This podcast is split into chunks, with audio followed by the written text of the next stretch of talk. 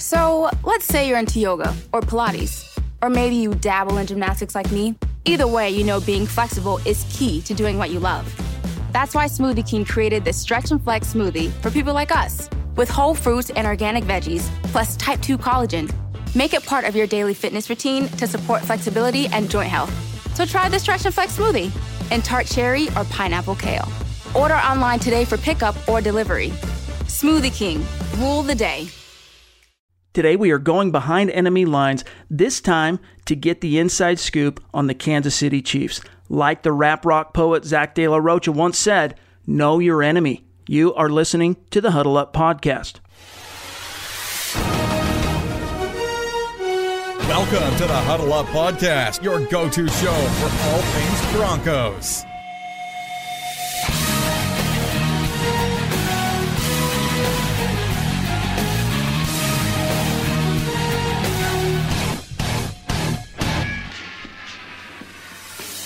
Welcome in, everybody, to the Huddle Up podcast presented by Mile High Huddle and 24 7 Sports. I'm your host, Chad Jensen. With me is my co host. He is your Denver Broncos reporter for 24 7 Sports.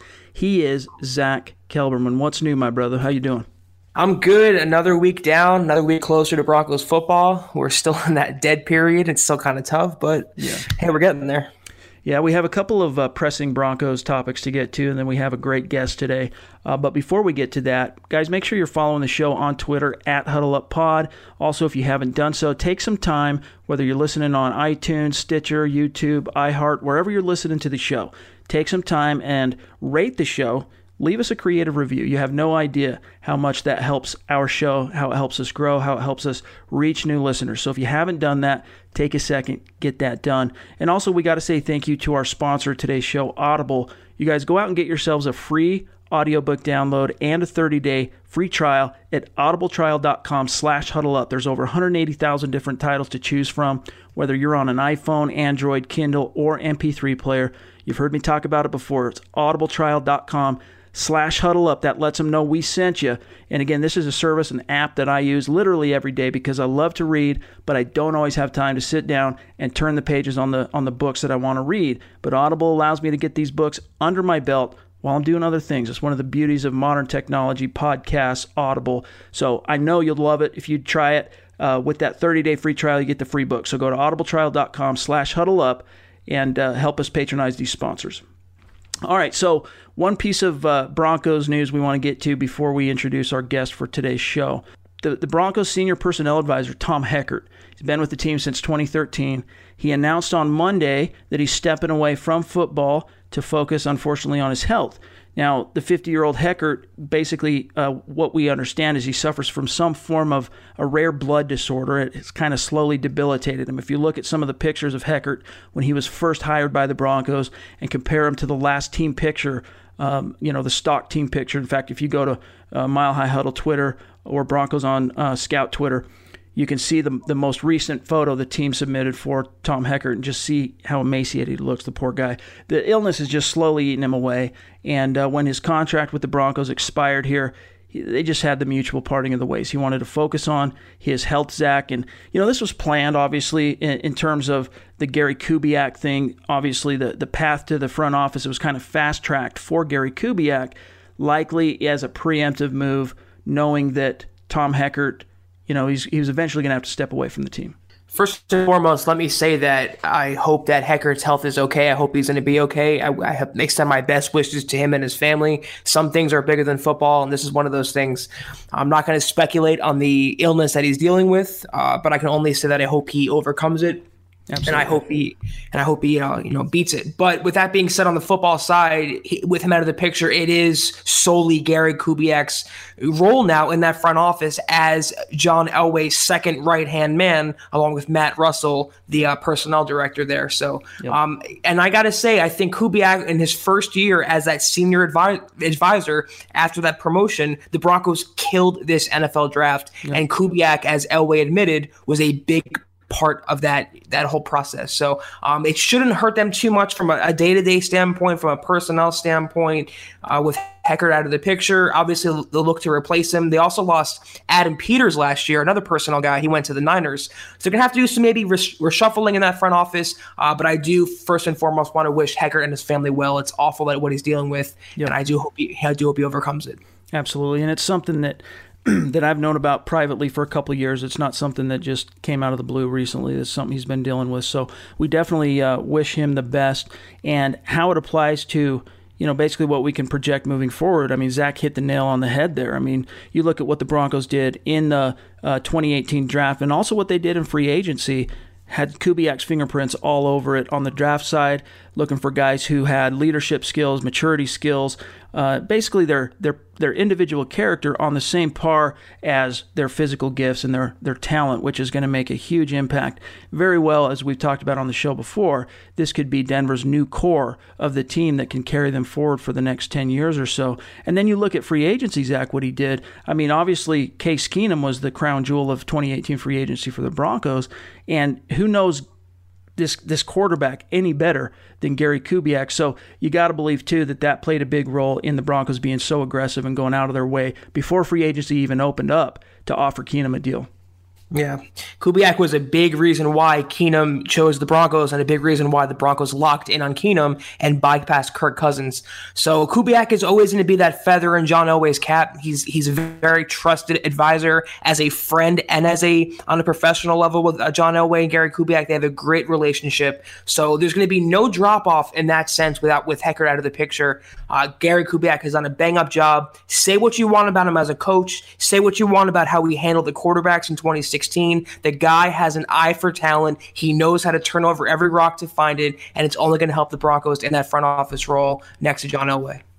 Absolutely. Yeah. So we wish him the best. We'll see ultimately how it ends up affecting the Broncos down the road. But if the most recent history is any indication, I think with Gary Kubiak stepping into that role, everything's going to be okay. All right, joining us now is an old friend of mine, a mentor in this business. He currently writes for The Athletic, covering the Kansas City Chiefs. He is the host of the Chief in the North podcast, the land of 10,000 takes. I love that, my brother. He is Seth Keysor. Seth, thanks for joining us, bro. Really been looking forward to talking to you. Hey, thanks for having me, man. It's really good to talk to you again. It's it's been too long. How are how are things treating you? Man, we're just itching for actual football to come back here in just a few weeks. So if that could hurry up and get here, that'd be great. Amen. But otherwise, love and life.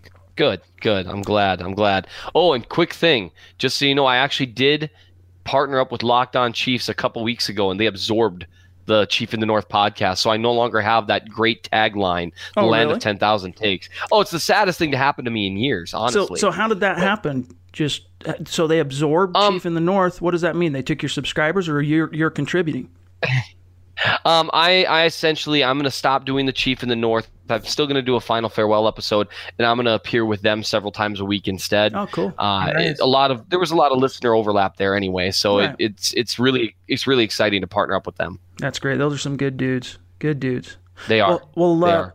you know, we've talked about it being that we're we're on the dead time on the NFL calendar we've uh, we've kind of decided here on the Huddle Up podcast to do a, a, know your enemy series type deal. And last week we went behind enemy lines with the with the Oakland Raiders, and one of the storylines that we focused on was the kind of changing of the guard in the AFC West because Peyton Manning, Alex Smith, these guys are gone. Philip Rivers remains, and he's kind of the elder statesman in the division.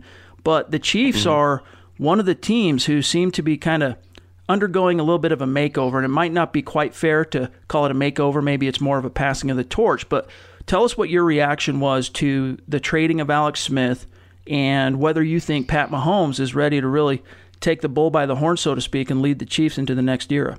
For hours on end, so just cut me off whenever. Uh, that that's obviously the the big question for this season.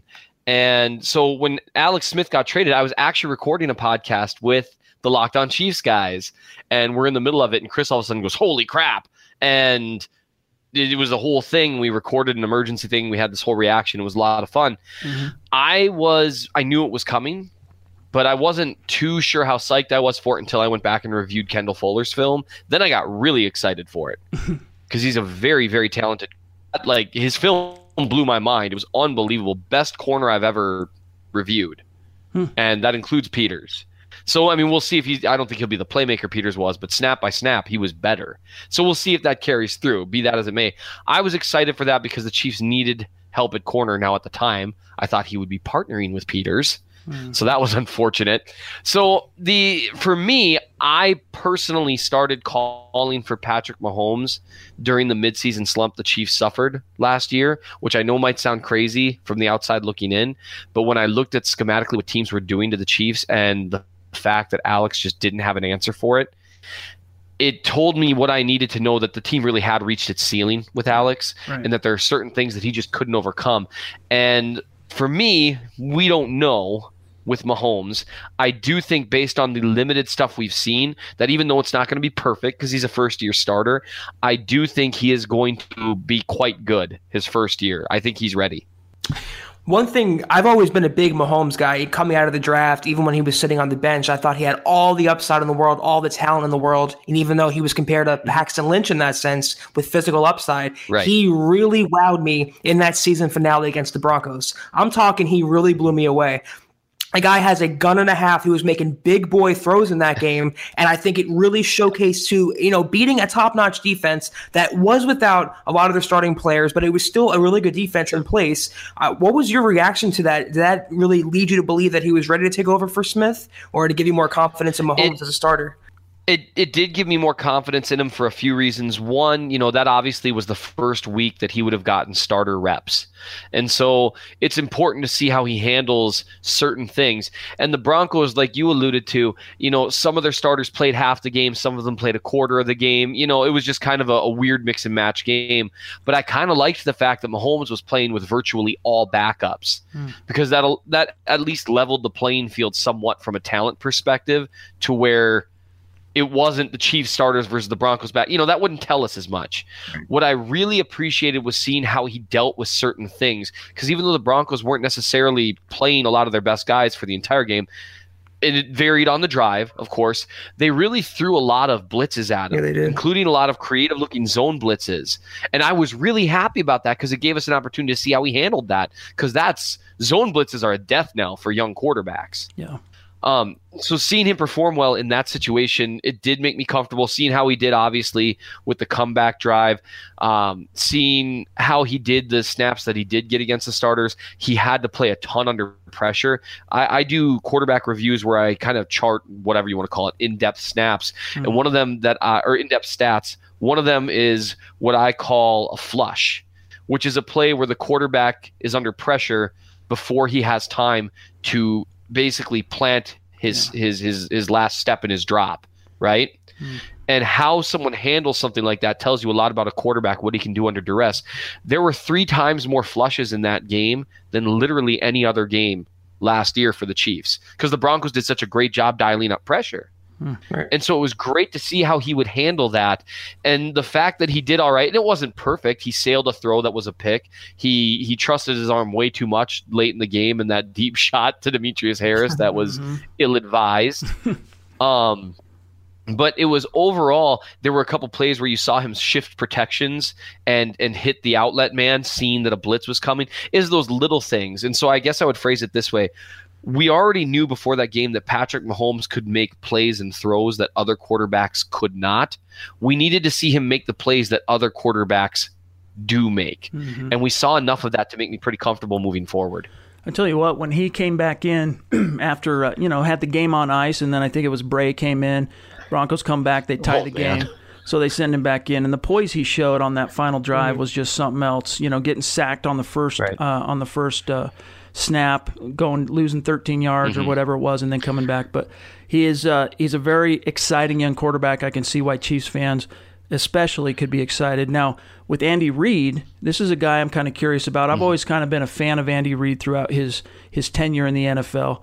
He's sustained success right. in Kansas City, but you know, you talked about it with Alex Smith a little bit, not getting over the hump. The same can be said for Andy Reid. How much, in that sense, yep. goodwill does Reid have left in KC, and what's your outlook on him in particular for 2018? It depends on what fans you talk to. Um, he obviously hears, regardless of what happens, because Mahomes is his pet project, and Clark Hunt, from what I've heard, has all the respect in the world for Andy Reid. Um, so I, I, he's got at least a couple years of goodwill left in terms of management. With certain fans, there are a lot of Titans, uh, wrongly, in my opinion. If you if you look at the film, but that's you know neither here nor there. It, it, it's just a matter of trying to figure out what are his weak some you know narratives about him that are pretty on point with some of his weaknesses, his tendency to become overly conservative with a lead in playoff games, things like that.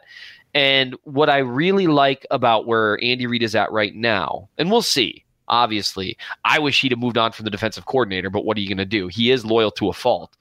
What I really like is that last year, every year Andy Reid switches up a few things in his offense, right? There's always some new little wrinkle. That's why he's yeah. been had a good offense for 20 years. He's an innovator, years. man. He is. And last year especially, we saw him roll out this borderline college offense that teams were copying by weeks three, four, and five. And it was a cool thing to watch to see him kind of on the cutting edge of this, like, you know, borderline air raid stuff that, you know, you wouldn't, you know, you wouldn't think you'd see from an old school kind of conservative coach. And so that to me, and then like against you guys in week 17, I actually went back and charted how many snaps were essentially what you'd call a spread offense or a almost air raid look with like four or five receivers. Majority of them. And there are a lot of people talk now that they brought in this year with the addition of Watkins, the fact that every running back they brought in like 15 of them are receiving backs. There's a lot of conversations that we might see Reid take that to another level. And you know what? I'm here for that. I'll watch that. Win or lose, that'll be fun to watch. Yeah, absolutely. I mean, he's just he's a guy that that uh, just finds new ways each and every year to introduce new wrinkles into the offensive canon of the NFL. And one of my favorite gifs of all time is that gif of him entering the Chiefs locker room and you know, someone did the deal with the wall and then turned him into the Kool Aid guy or whatever. But that's one of the all time, love him or hate him, that's just one of the all time great gifts, uh, you know, in the mm-hmm. sports arena. But, you know, one thing that the Broncos and Chiefs had in common, and you touched on this a little bit, uh, you know, earlier in our conversation, but this offseason was they both traded away a Pro Bowl cornerback to the LA Rams. Now, in this case, it was for the Chiefs, a guy with 19 interceptions over the last three years. What was it that precipitated the break with with Marcus Peters in that trade and and you touched on it a little bit but talk about what the Chiefs are going to do to account for his loss in the secondary. You know, there's a lot of people with a lot of opinions about Peters. Um, I've been doing this just long enough to know a few people here and there, people that I trust. And you know, you never know cuz you know, sometimes people who are involved in team stuff have to say a certain thing, right? They got to sport the company line.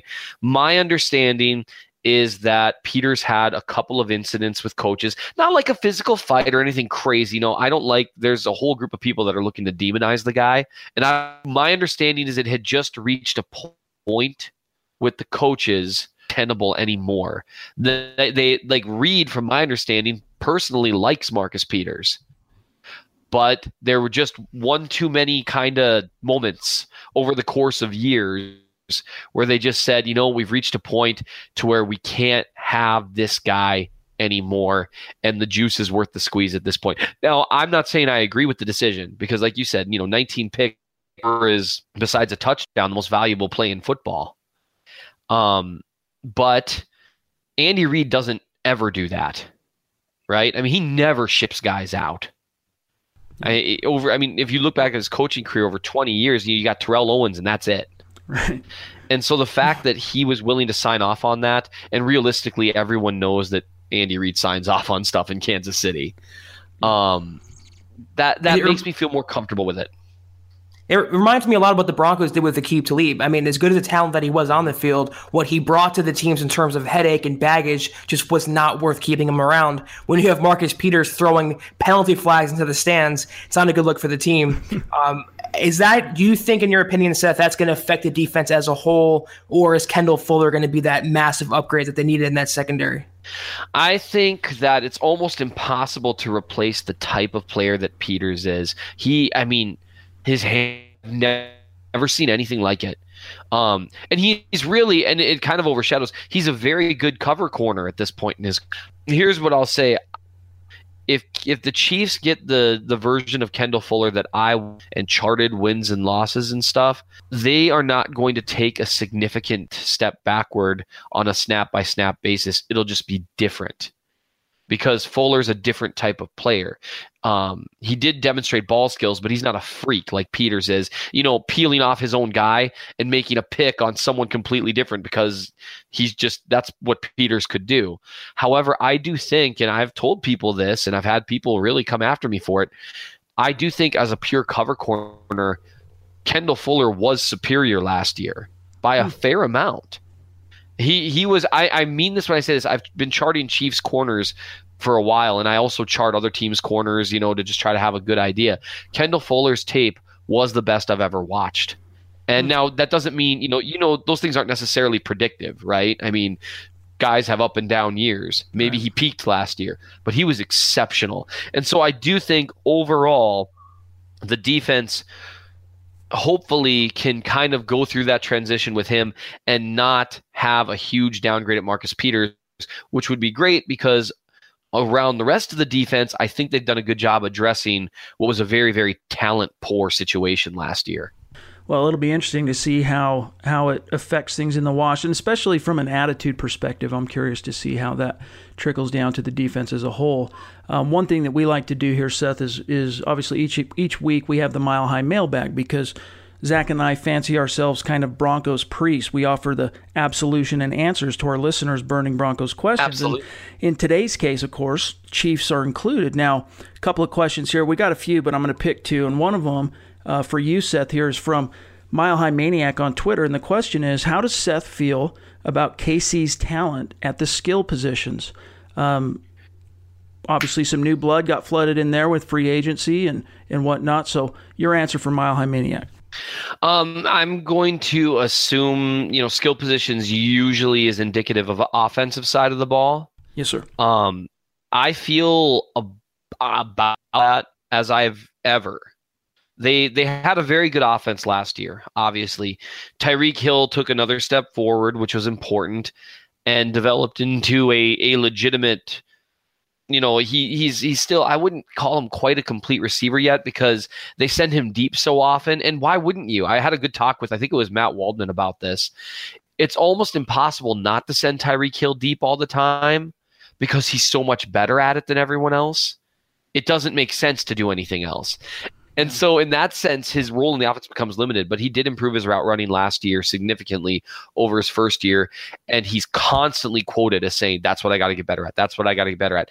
And if he can, continues to refine that, there's like no ceiling on him. He's a freak athletically. I've never seen anything like him. He gets college separation. It's it's scary.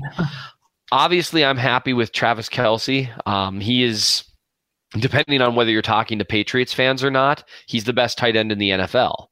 Um, he's yeah. he, he's yeah. There might be some people that argue still.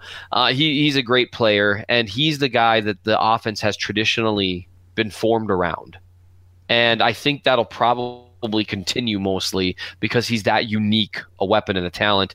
I really like Chris Conley coming back from injury as like a third or fourth option. He's solid, and that's all you can ask for there. And Watkins is kind of the wild card because his tape, if you review it last year with the Rams, was fantastic. Yeah. But the numbers weren't there.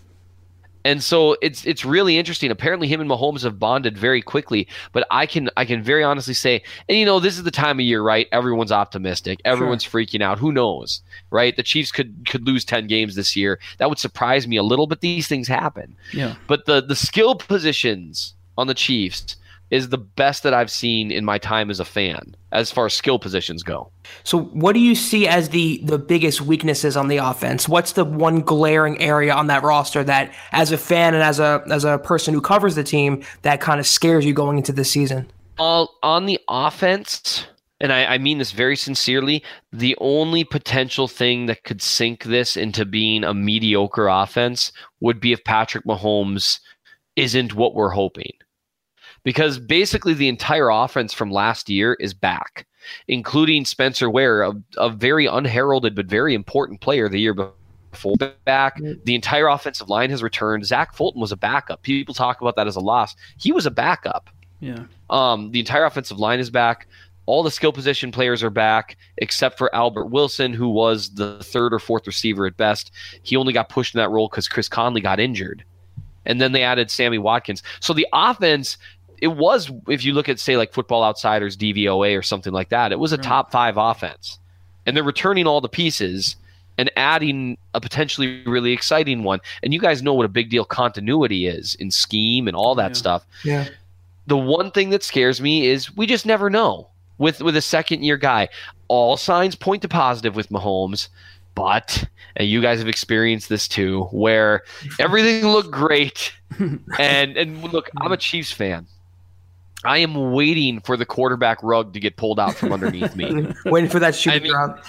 I am. We've never had, and Alex Smith is the best quarterback we've had since Trent Green, and I would say maybe he was better than Green, at least individually.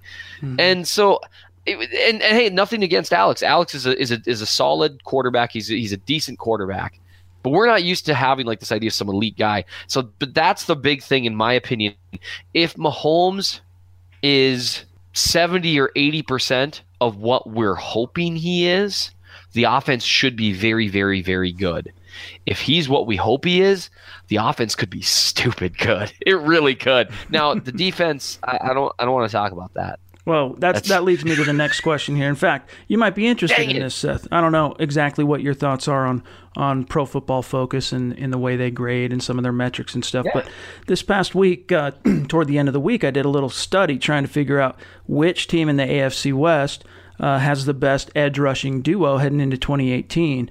And one of the most, I think, objective and fair ways to measure was what I did was I looked at each duo. Now, obviously, with the Broncos, that's Von Miller and Bradley Chubb, and uh, ostensibly for the Chiefs, that was uh, Justin Houston and Dee Ford. And what I did with all of them, though, was took their uh, pass rush productivity grade, which measures not just a you know how effective someone was in sacks, but uh, for our listeners who don't know, measures basically just how effective they were in creating pressure with all of the opportunities combined. And I basically added them up and averaged them out for each duo. And based on that, with with Von Miller having a 14.5 PRP and and Bradley Chubb having an 11.6, albeit in college, they emerge slightly ahead in terms of average over what the guys in LA have uh, in Joey Bosa and Melvin Ingram. At the very bottom of that combined PRP were Justin Houston and Dee Ford. You know, the study in and of itself, I tried to be honestly as objective about it as possible, and I allow the fact that, of course, you know, you can't necessarily project uh, with with perfection a college player projecting into the NFL uh, like you do, you know, like I did with Bradley Chubb. And so at the end, I basically made the allowance that until someone knocks him off the pedestal, Bosa and Ingram are the top duo in the AFC West. But what are your thoughts about the pass rush the Chiefs have, and just overall where they fit in on that, uh, you know, rung ranking the rungs in the AFC West? So it's an interesting thing with the Chiefs uh, when you look at their pass rusher, and by interesting I mean depressing at times. Uh, their second best pass rusher isn't an Ed Jones, and and he obviously wouldn't be included in some of that stuff. And his his pass rush productivity is going to be a little different because he was on the interior at times. Assignments vary, that kind of stuff. Although they did start lining him up on the edge last year, and that was kind of fun to watch. Um, he's a really interesting player. I actually reviewed his and Houston's film really recently for Athletic, and what I found watching them, and it's just such a tragic thing. Houston and Jones were individually quite good last year. The rest of the front seven was a complete disaster. Just awful. And I think, you know, people talk about, you know, Houston's sack numbers are down. I don't know if Denver fans are like upset about Von Miller because I think he had like nine and a half or 10 sacks last year, something like that. Ten and a half, barely Um, over, barely double digits. Yeah. Yeah. And so it's interesting to me. You get a chance to see how people view the game because mm-hmm. Justin Houston had like nine and a half, something like that. And so people say, "Oh man, he was terrible. He wasn't Right. doing anything." But what I what I wrote about actually today is the idea that you can't only have one good pass rusher, and you can't even only have two good pass rushers if everyone else is a net negative. You can't have two good pass rushers and then a bunch of terrible ones. And that's what the Chiefs ended up with last year. It was funny when Dee Ford went down to injury, and Dee Ford is not particularly special in my opinion. He's an okay pass rusher who is a screaming liability against the run. Hmm.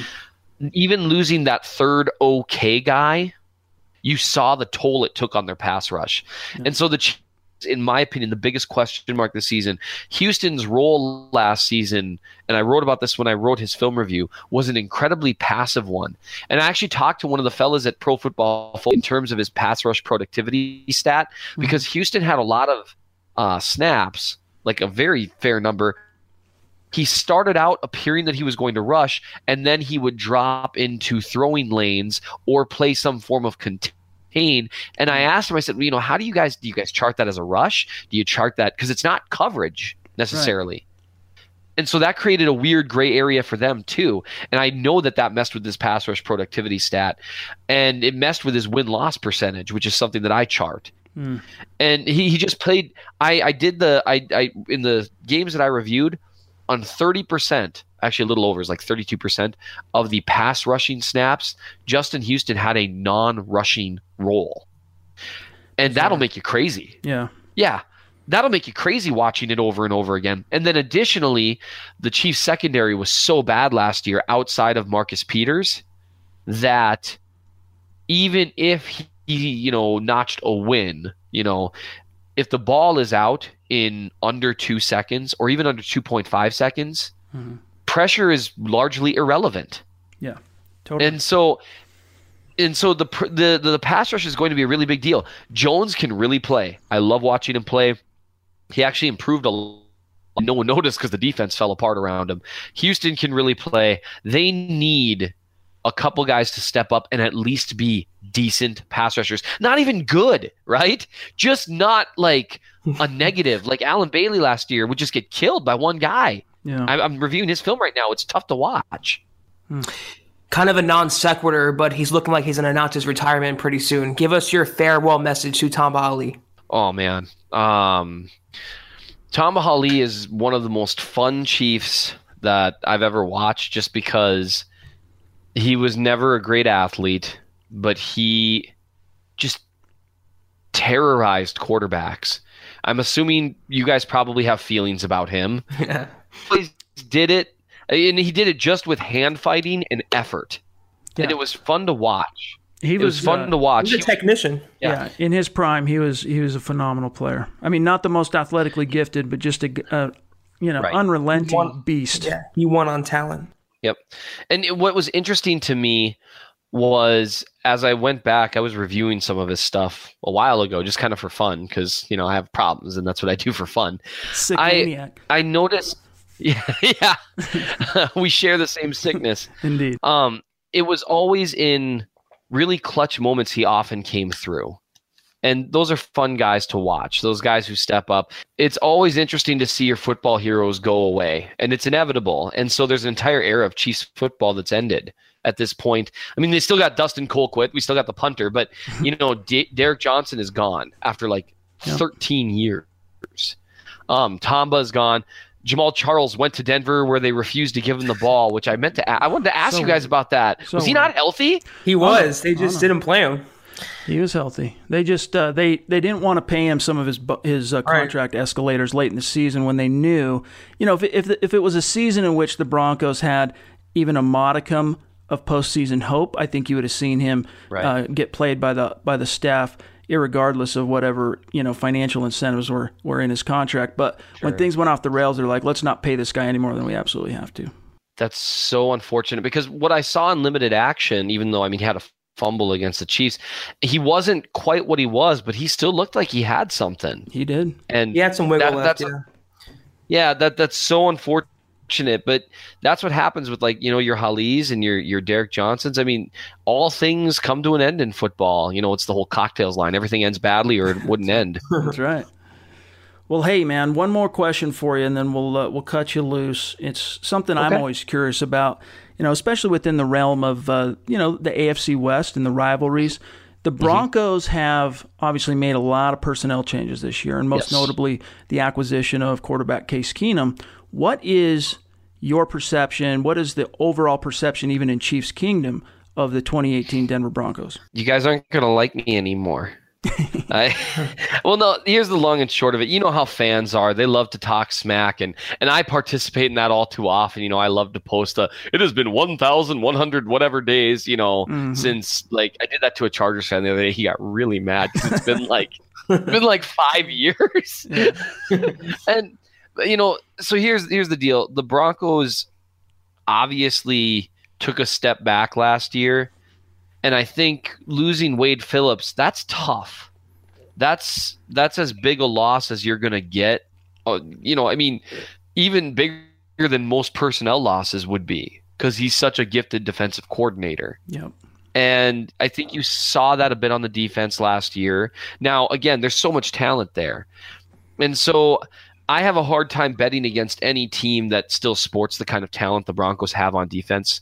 Um, Von Miller, you know, he's just an exceptional, exceptional player. I think Harris Jr. was clearly the superior between him and Talib, and I don't think it's particularly close. Agreed. Um, although Talib, just as a quick side note, was the only corner I saw give Tyreek Hill trouble last year, which is weird because he's not a burner. Right. But he gave he gave Hill a lot of a lot more trouble than Harris did for some reason. That but is anyway, interesting because just real, a quick aside, real quick, in the 2014 yeah. divisional round when uh, the Broncos lost at home to the Colts and uh, that was Jack Del Rio's last season as the DC bef- that preceded Wade Phillips coming over. But Del Rio chose to line up Aqib Talib on T.Y. Hilton, and it was just a freaking murder show. The Broncos got torched left and right. So it is interesting so to hear weird. you say that he held up well against a, a speedster like Tyreek Hill that's got that wiggle and that that quickness. Yeah, and, and, and who I mean, maybe it was usage. I don't know what it was, but he did real well. Um, the overall perception, I, I honestly, I don't pay much attention to the overall perception because, and I mean this with all due respect to the fans that are listening to this podcast, overall perceptions in football are quite often wrong. they just are. And so here's what I would say with regards to the Broncos. I think they've got a lot of talent on defense. I thought Chubb was a fantastic pick. Uh, I think he's going to be a stud. I really do. Um, I also I really like that. Well, I can't remember him right now. The receiver you guys got, uh, Sutton. Yes, thank you. I, I think he's going to help a lot. I I think Denver has some stuff in place. My only my my big thing is twofold. I, I just am not sure what they're going to get out of that offensive line. And Case Keenum, I like Case Keenum. He is definitely an upgrade. Hmm. Whoa. Yeah. I mean, a marked upgrade. He's got significantly better pocket presence, spins a better ball than the guys you guys had last year. You know, Paxton Lynch, I don't know what stopped him, but he just he never looked any better at quarterback, and he arguably looked worse as time went on. Oh, yeah. Um, and so I Keenum, I think he's a better quarterback by by quite a landslide. But I will say that I, I can't quite put him in that pantheon of, of necessarily good quarterbacks just because about four or five times a game it seems like he's shutting his eyes and just throwing it. Yeah. And and it's fun to watch. You yeah. know what I mean? It's kind of like, that uh, that gunslinger mentality where it's like, oh, to hell with it, bam. Yeah, I'm gonna. It's like you know, and so if Denver can coach that, like, hey, just take a sack every now and then, dude, it'll be okay. Now, to be fair, if you're gonna shut your eyes and throw it at someone, Demaryius Thomas is a good place to start because yeah. he can he can make those types of catches. I I think unless Chubb I think he'll be really good out of the gate, but unless he's a, a, a major stud, is Wolfe healthy, normal, everything's good? Mm, for now. Yeah, he, he had a procedure on his neck. He's supposed to be back to 100%. Yeah, it, I think a lot is going to rise and fall on Wolfe's health because he is such a good player. Um, but man, he's just so dinged up. And so I would say right now, I think the Broncos – in I, I, it'll be interesting to see how it all comes together. I would put them as a, a potential wild card team, but I'm not sure I would I would I, I, see a big push in their future as far as taking the division quite at this point. I think they're a year. Yeah, fair enough. Well, uh, truth truth is the best. We appreciate you, my brother, joining the show. You guys it's always in your best interest to know what the enemy's up to. You want to go behind enemy lines. You want to know your enemy. Follow Seth Keysor on Twitter at real MN Chiefs fan. Seth, thanks for joining us, my friend. Thanks for having me, man. It was really good talking to you. Thanks, Seth. Well, that's going to do it for today. We are officially one week closer to Broncos training camp, you guys. You can find my partner, Zack Kelberman, on Twitter at Kelberman 24 7, myself at Chad and Jensen. As always, best way to get a direct response from us, hit us up on the MHH Insiders Premium Message Board. But at the same time, you know we're always going to try to engage with you on Twitter. So as often as we can, don't be shy about hitting us up there. Big thanks again to Seth Keysor. Follow him on Twitter at RealMN Chiefs fan. And make sure you're subscribing, y'all. For Zack Kelberman, I'm Chad Jensen. We'll talk to you soon. Mile High Huddle. When your entire life is online, you need more than just speed from your internet. Xfinity gives you reliable in home Wi Fi coverage, plus protection from Wi Fi network threats. Go online, call 1 800 Xfinity, or visit a store today to learn more. Restrictions apply. Want to hear something amazing? Oh, and feel free to tell your friends too. So, Kohl's, they're having a huge sale on summer stuff. And if you live for sunny days like I do, you need to check it out. I got 40% off a new patio set, Food Network grilling essentials for 20% off, and 50% off those yard games my kids won't stop talking about. Best part? I got an extra 15% off and some Kohl's cash. It almost makes being cooped up all winter worth it. Almost. Select styles 15% offer ends May 16th. Some exclusions apply. See store or Kohl's.com for details.